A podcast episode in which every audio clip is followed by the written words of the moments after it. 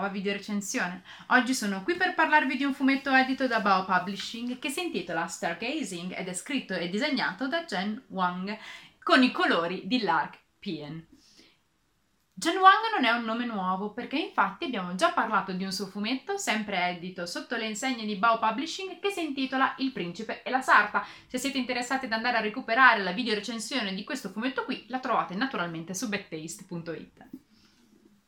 Stargazing ci mm, porta di nuovo tra le calde braccia di Jen Wang, che è un'autrice che ha la capacità straordinaria di affrontare delle tematiche anche di una certa importanza con una estrema delicatezza e soprattutto con delle storie che sono perfette sia per un pubblico di lettori più giovani sia per un pubblico di lettori adulti. Infatti all'interno di Stargazing andremo ad esplorare una storia di amicizia che, nonostante sia un'amicizia di due bambine molto giovani, è una storia che ci porta ad esplorare quelle che sono le differenze culturali all'interno di una minoranza etnica, e questo è un tema che non è così affrontato perché solitamente si parla di diverse comunità etniche che hanno delle differenze tra loro. È difficile andare ad esplorare quelle che sono le diversità e la varietà interna alle minoranze stesse. Jen Wang lo fa appunto raccontandoci una storia che, come ci dice nella postfazione a questo volume, non è del tutto vera, ma è ampiamente ispirata dagli eventi che sono accaduti nella sua vita durante la sua infanzia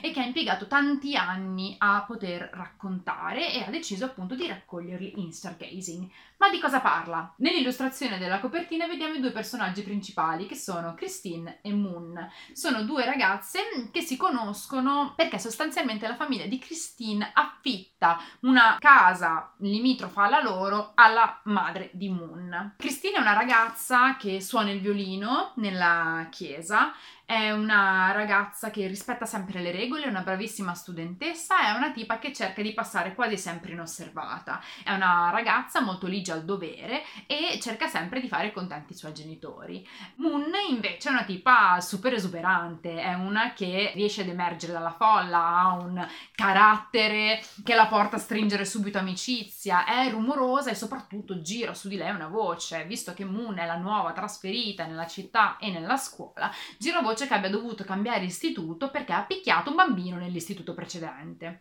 In più Moon vive da sola con sua madre, sta affrontando delle difficoltà economiche piuttosto importanti, motivo per cui appunto la famiglia di Christine decide di aiutarla.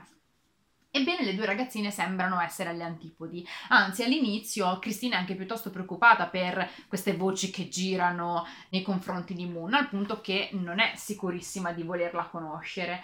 Poi però, insomma, nel momento in cui avranno modo di avere a che fare l'una con l'altra, decideranno invece di diventare ottime amiche, anche perché Moon coinvolge Christine nell'imparare una coreografia di musica K-pop, perché vogliono presentarsi assieme alla giornata dedicata ai giovani talenti della scuola. Visto che Christine non vuole suonare il violino perché c'è una ragazza che lo suona molto meglio di lei, approfitta dell'amicizia di Moon per poter insieme preparare uno show. Quando però eh, cominciano a conoscersi meglio queste due ragazze, entra per un momento un eh, elemento di fantasia all'interno della storia. Moon infatti racconta a Christine che vede degli amici che solo lei può vedere, che comunicano con lei e le hanno detto che lei proviene dalle stelle. Vanno insieme in un osservatorio e Moon dice a Christine: io vengo da là. Io vengo dallo spazio, loro un giorno verranno a recuperarmi e così andrà tutto bene.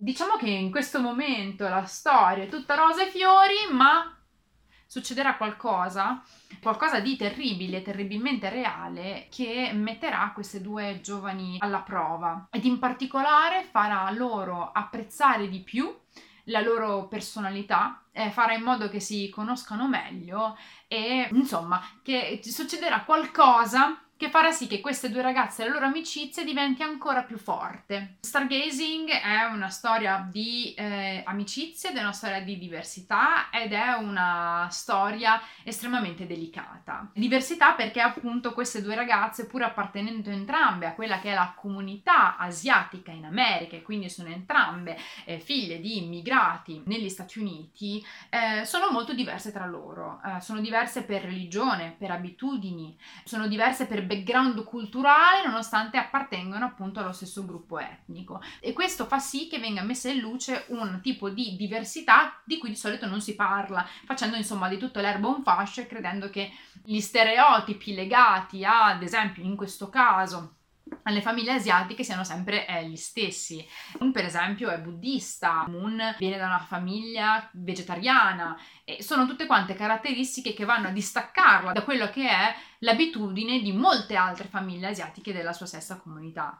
In più appunto ha un carattere completamente diverso, ha un modo di fare estremamente estroso che va un pochino contro quelle che sono le regole più rigide e ferree della famiglia di Christine. Nonostante questo le due diventano super amiche, e quella che ci racconta Jen Wang è un'amicizia piuttosto genuina, perché vediamo sia i momenti di incontro sia quelli di scontro. A un certo punto però, come vi dicevo, subentra eh, un accadimento eh, di una certa gravità, e però non ve lo voglio spoilerare assolutamente perché dovete andare a recuperare il volume e leggerlo con i vostri occhi, che farà sì che queste due ragazze debbano anche crescere e mostrare una maturità maggiore. Ho trovato Stargazing una storia adorabile, che appunto è adattissima, così come lo era anche Il Principe e la Sarta, a un pubblico di lettori più giovani e a un pubblico di lettori più adulti.